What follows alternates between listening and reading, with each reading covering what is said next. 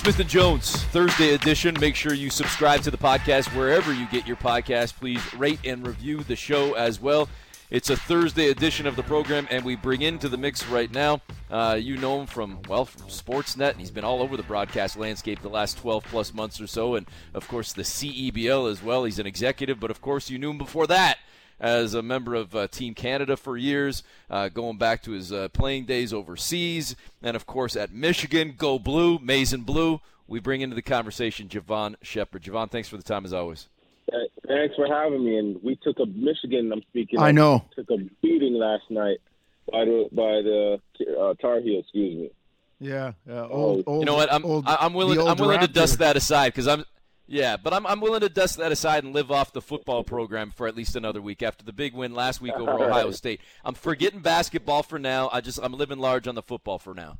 Well, they, they Not could be in the run for a national championship, but the the old uh, one-time Raptor and North Carolina guy Hubert Davis now with the reins, I think that's Yep. going to be a different program, Jevohn. I mean, that's a topic for another day, but uh, you get guys the same way that Juwan Howard's in at Michigan. You get guys who bled the colors and played for them and have returned as as uh, you know as alumni to coach. That's a different kind of passion, man. And in in the light of Canada basketball, we just need to get one of our guys over there.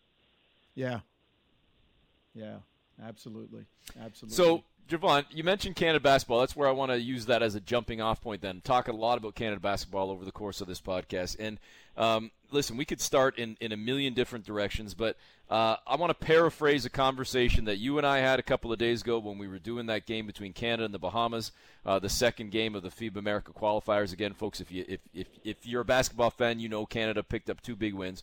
But in the course of our broadcast, we started talking about something that Jonesy, you and I have discussed many times over the course of the past 20 plus years.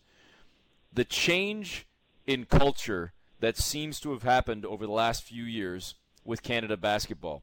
When we compare in 2021 what it was like in 2011 versus 2001 versus 1991, etc., the way that the program has changed, Jevohn, and it's a very broad stroke, this question here, but in your time, and I don't care if we're talking about from the time you were 10, 15, 20, but from your time to now, what is the biggest change you've seen from the top on down that gives you reason to be optimistic about where the program is headed, you know, in future years and for future generations?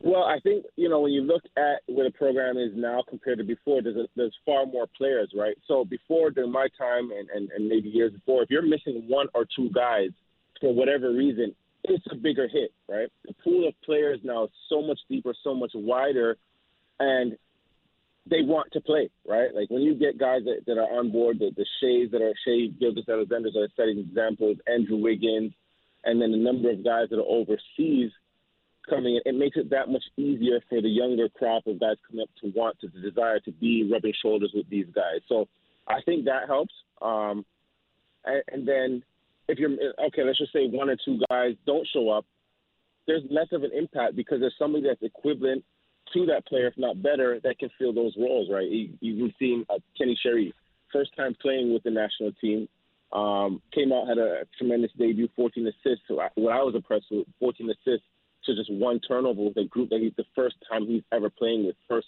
first time he's in the system.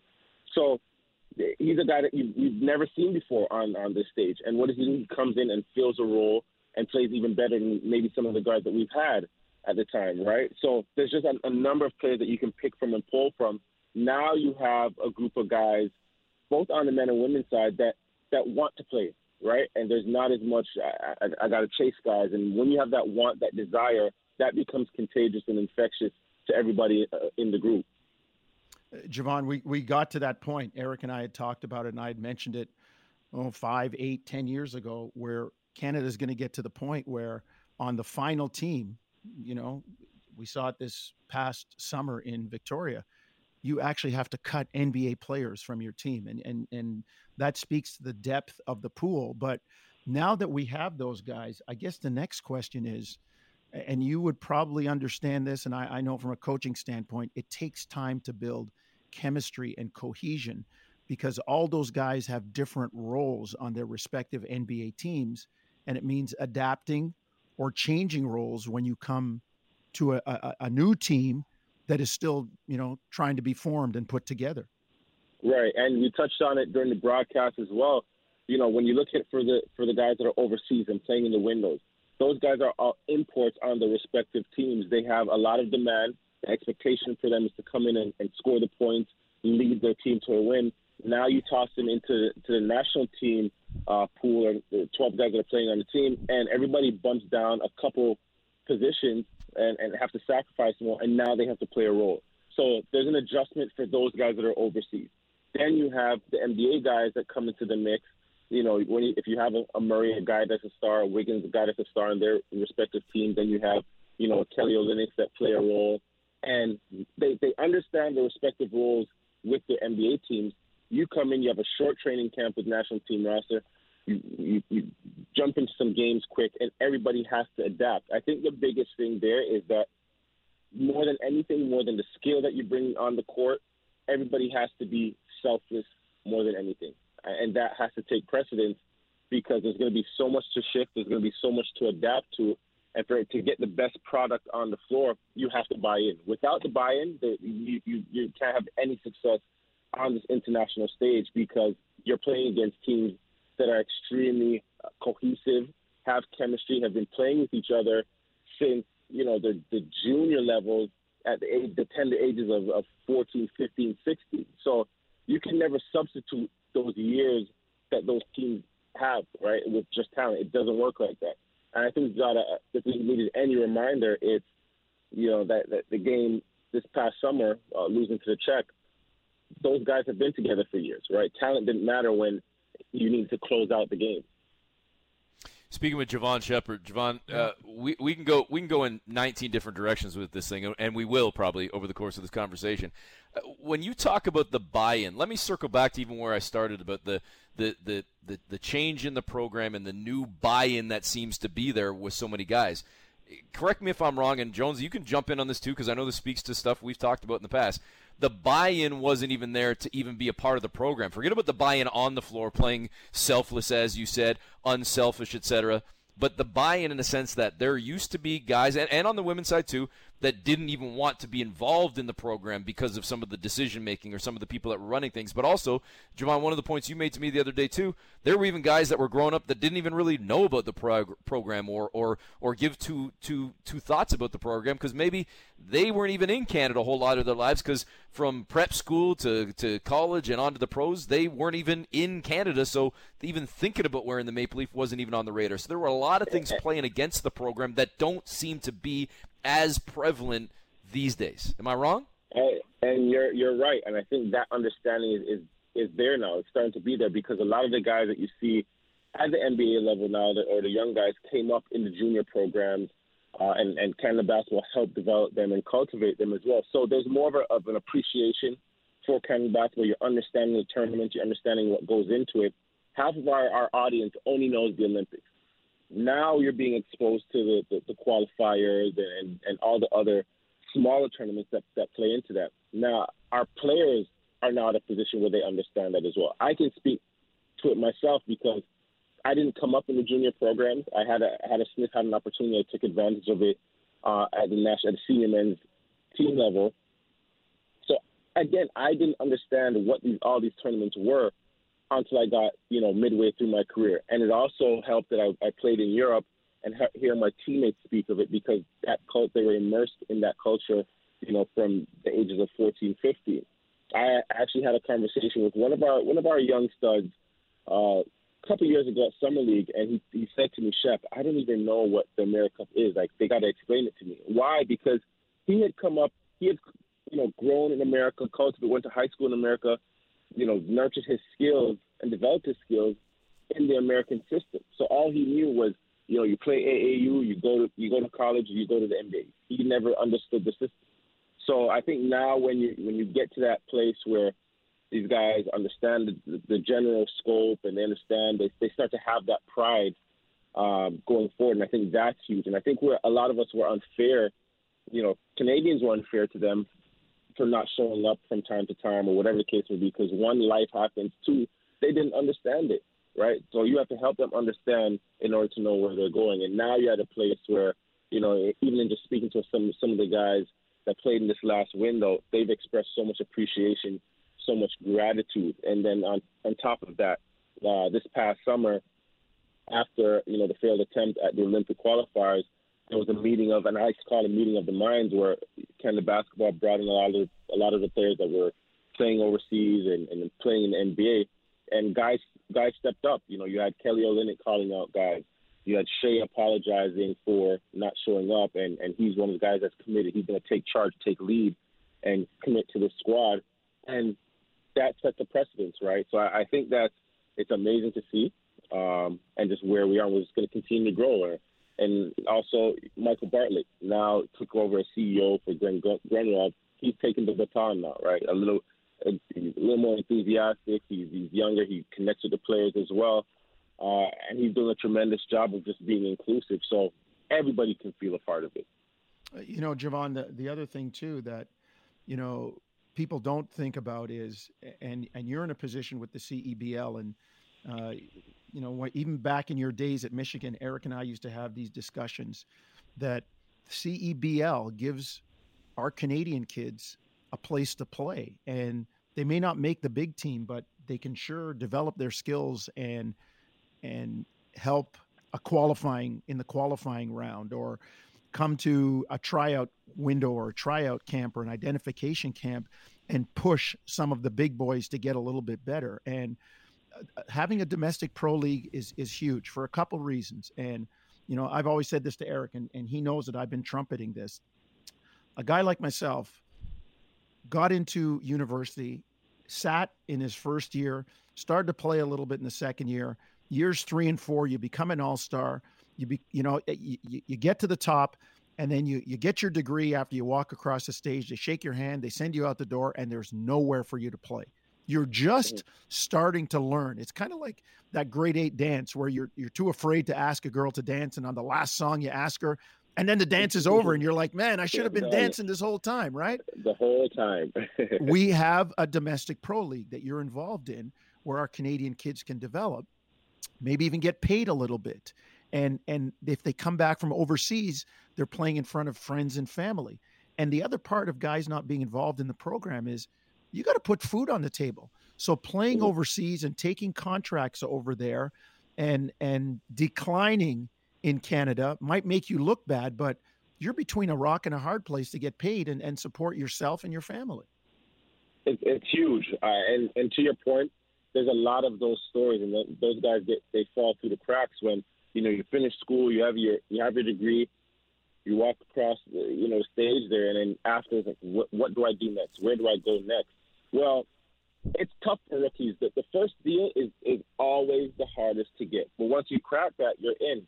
The reason why a lot of these a lot of guys are in that situation, I was in a similar situation when I left school as well, is that you don't, you didn't get the exposure right that you needed. You, these, these these professional clubs aren't looking at college teams. Um, it's it's they're looking at other professional clubs. It's a copycat sport, so you're you're looking at other players that are in your leagues that you're familiar with.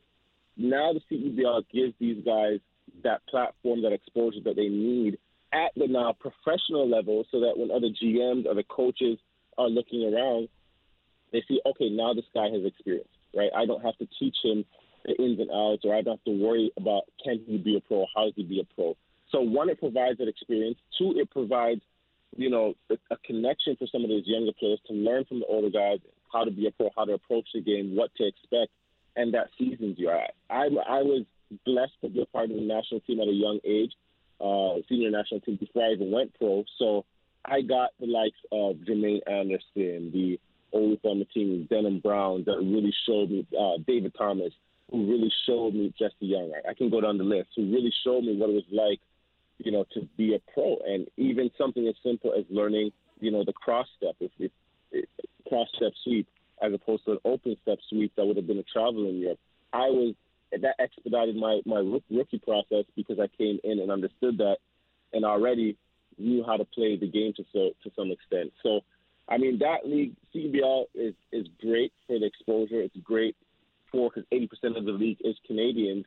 So not only are they able to put, um, you know, food on the table, like you said, but get that notoriety, get that experience, and just cultivate who they are as a pro now. Speaking with Jevohn Shepherd, Jevohn, uh, I know you're just mentioning learning certain things from other players. When we're talking about the the overall growth of the game, the growth of the program on both the men's and women's side, how much do we talk about the growth of the coaching as well, and the amount of coaching that is being cultivated in this country, and the and the torch that has been passed from many of the, the, the old school guys that, that kind of tried did their best, and, and men and women that were holding the program together, to the influx of young coaches uh, that are that are kind of uh, you know trying to take that torch into the next generation as well.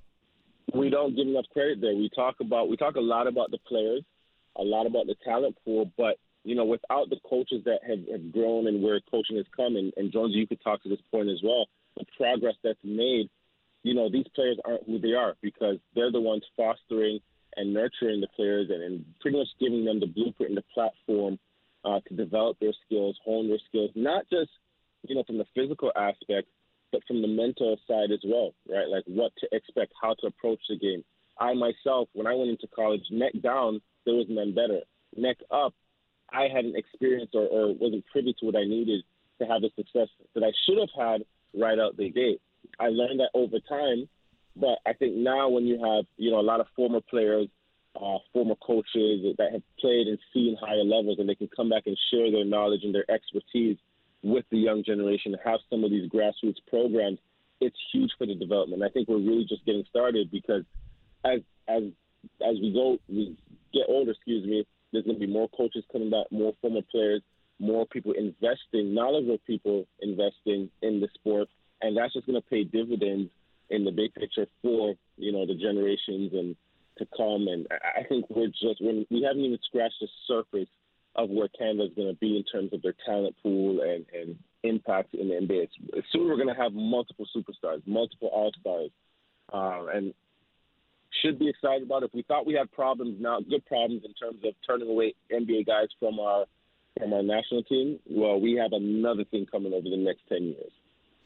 If you like the Smith and Jones podcast, make sure you subscribe to the podcast wherever you get your podcast. Rate and review the show. We're going to step aside for a moment and come back with more with Jevohn Shepherd. Welcome back on Smith and Jones. Eric Smith, Paul Jones with you. Download and subscribe to the podcast wherever you get your podcast. Rate and review the show as well. We continue our conversation with Jevohn Shepherd. Jonesy, go ahead. Yeah, Jevohn, you, you, know, you talked about the coaching and giving the coaching credit, and I, I know you and Eric, uh, you know, mentioned it, and and you spoke about it on the broadcast um, the last the last game against the Bahamas. I look at a young man like Nate Mitchell who was, mm-hmm. you know, who was who was coaching anywhere he could. I mean, he would be working anywhere he could, and now he's kind of ascended the ranks. He's he's into his you know second assistant coaching. Um, you know, operation with a new team. He was with Charlotte. Now he's with the Raptors. We are really doing a good job of developing Canadian coaches. And I can say this from my own standpoint because that's all I wanted to do when I came out of Western Ontario with a master's degree in sports psychology. I wanted to coach basketball in 1985, and nobody cared. Nope, they looked at me like I had three heads. What what is it that you want to do? What? There, nobody cares about that. But yet now we have, as you said, an influx of players that are really taking to the game, but they need to be taught properly. And and Uh, the, the, coaching development in Canada. Again, I look at a guy like Nate Mitchell. I look at a guy like Gordie Herbert, who has stuck with it for so long. These are the guys, some of the unsung heroes of the program. Right, and to your point, I always get asked this question, and and, and I'm sure you do too. Is if you know if you're playing in this day and time, you would have been in the NBA. I'm sure Jonesy is saying the same thing to you. If you're coaching right now, you would have been a head coach in the NBA and so forth. But you know, just like how you feel you had three heads and people were looking at you crazy, that is fine. When I look at where the progress that we made, you were part of laying down that pavement, you know, brick by brick. So now, you know, pretty much walking. So these guys, these coaches, these players can run. And to look at it, it, it if you look at it from that perspective, it's humbling to see where we are and to be to know that you're a part of that, right? So is it going to have the same monetary value? No, but when you see where the game has come, what these guys are experiencing, what the success that they're having, and know that you put brick by brick, a part of putting brick by brick to get them there, it's huge. I, you know, I look at Nathaniel Mitchell. He's a guy that was, you know, I got to train. We played together and played against each other in high school. He also was in my latter part of my career a big part of my development and just helping me shoot the basketball better. He used to he used to go to Jane and Falstaff, working out there, he used to do this out of the kindness of his heart. And then I'm talking about riding his bike from his home to and Falstaff, and then leaving there at you know seven o'clock in the morning, and then taking the go bus out to go train out to Mississauga to go coach RJ before school started. You know, do some individual workouts with RJ Barrett before school started. So those investments you don't see now when the bright lights are on and you know coaches like him and Gordie Herbert are on the platforms they are. But the investment that those the coaches put into their craft is huge as well. Gordie, he's played his part. It's been way before. Like he gave a lot of Canadians their first shot at playing overseas. He signed me to my first contract in Germany, in Germany in the BBL when he probably shouldn't have. Like that was a pretty big league for a rookie to be step, stepping into, but he always kept a Canadian or two on his roster and played his part in developing this game. And I think, you know, you, you can go on and on. Jay Triano, Roy Rana, so many guys, John Mahalea, um, even a Courtney Charles for for myself has been huge. I, I remember coming out of high school, sorry, coming out of college and getting uh doing my going for my workouts with the Raptors. And I was just a young pup. I didn't I was green behind the ears. I didn't know much and I got this phone number to call. I called my phone. I picked it up, and I must have said "Yo," and it was Courtney Charles. But he stopped me right there, and he told me, "You know what? You're gonna, you're you're gonna I'm gonna call back. You're gonna hang up the phone, and you're gonna answer the phone like a professional because you're a professional now. You're not." You know, just this this little young pup running around the neighborhood. You have to conduct yourself as such. And I remember that to this day because it meant so much for me. And it wasn't just as a player, it was how do you approach day to day? Who are you? You're a brand every time you walk outside. And to understand that, you know, that small message was something that now I can share to the younger generation. And I, I and that's something I always do because it's it's basketball is so much more than just putting the ball in the hoop. It's like you guys see, you guys called all the games character. Like character is the way the NBA has gone, and you have to show that speaking with Jevohn Shepherd, Jevohn, I think those are those are excellent points. And I, I listen, I'm going to piggyback on this the way I did the other day when we kind of got into this conversation briefly. And, and Jonesy, I 100% want you to to kind of piggyback on me here because you've got way more names, way more connections, way more influencers than than even I do. But in listening to Jevohn mention the names, I know as a and I listen, I don't have even a, a, a, percentage, a half a percentage of the playing career, coaching career that either one of you have. I'm I'm just a I'm just a nobody when it comes to you know the the playing part of the game. But Jones, you know this. Going back to my days at Humber College and coming up, the opportunity I had to learn even more about the game of basketball from Mike Katz who's a legend in the college ranks and the college and university ranks in, in Canada, let alone with the national program, all the years that he put in alongside Jay Triano and with Steve Nash and his development and so many other young players on that game, to, to be able to learn and, and and follow the team that Humber had with Mike Katz and Dave DeAveiro and George Tony McNeil. And, and now I look and see Omar Miles and, and Warwick Manners running that program at Humber now. So many guys that have influenced the game, even just for me and then coming into the game as a broadcaster too, and having the ability to learn from Jonesy and learn from Leo and, and Jack Armstrong and so many guys that have those roots in Canadian basketball or just in the game itself. And Jonesy, I, I know again you, I mean, I don't mean to date you, but you, you came a few years before me, and you've had so many people that impacted you on and off the court with the game as well. Yeah, no, it, it it's true, Eric, and and um, you know, I, I, I know that a lot of the credit for the explosion of basketball goes to Vince uh, in terms of putting Toronto on the map, but Vince kind of opened the door. That era kind of opened the door because there were a lot of people behind the door, and you just mentioned some of them. You just mentioned different eras where there were great players, but uh, American coaches, and and there was there was something about giving Canadian guys a chance. And you know, I it makes me proud to see a guy like Jevohn take a scholarship and go to a place like Michigan, a, a major Division One program, and be successful there, and then come back and you know send the send the truck back for everybody else to to pull them along too. So. um, you could always get players in Canada. You you could all there, we had them here, but it's a matter of um, you know guys helping each other out and and getting opportunities once some guys do. So um, you know. It, it, I even look at where Jevohn is now, making like you, Eric, making his his his name in broadcasting and kind of spreading the game, not just as a, a player or a coach or as a an influencer with Canada basketball, but a broadcaster too in that whole teaching part of it. And Jevohn, that's so important, isn't it? It is right because now you get to share your experiences, um, you know, share your knowledge, share your world, and just continue to, to open and and and and express that right. Not because not only are we, not only is our, our players growing, our, our our coaches growing, but so is our audience, and the knowledge base of our audience as well is growing. Um, so now you can have those intellectual conversations, those provocative conversations, and I think that's huge, man. Because again, you know, we're continuing to grow, and, and this is that's the next step in it, right? Is just that other side, the media side. That now we want to pick up more coverage. Um, you know, Sportsnet partnership with Canada Basketball is huge now because we get to share the stories of some of these young guys and and know who they are before you know they hit mainstream. Before the, you know, we want to tell those stories before the ESPN tell the story. The ESPN of the world tells the story, um, and and it's great. Like I I love this, you know, being in the broadcast lane because I get to. I'm going to be doing this anyways. I'm going to keep up with our guys. I'm going to be watching NBA. I'll probably be in a group chat. I'll probably be poking fun at Jonesy and saying he's old, he can't play anymore. But you know, it's stuff I'm going to be doing anyways. No, I'm I'm, I'm messing with Jonesy. I actually got my dad popped up. I, I can't play anymore. No, I can't.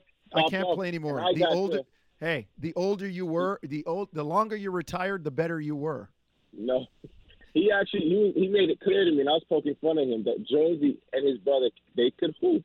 And I told him no, they can't. They can't get buckets, so they didn't get buckets. And they made it clear to me that no, Paul Jones and Mark Jones, they they can hoop. They can put it in the basket. They can fill it up. So I always poke fun at Jonesy with that stuff, but uh, his name his name is good in these streets. His name is good in these streets.